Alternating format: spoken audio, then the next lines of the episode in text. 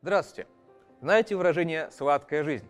А когда начинается на Руси? Официально с 1800 года, когда при императоре Павле I у нас начинают выращивать сахарную свеклу. А какой сахар был до этого?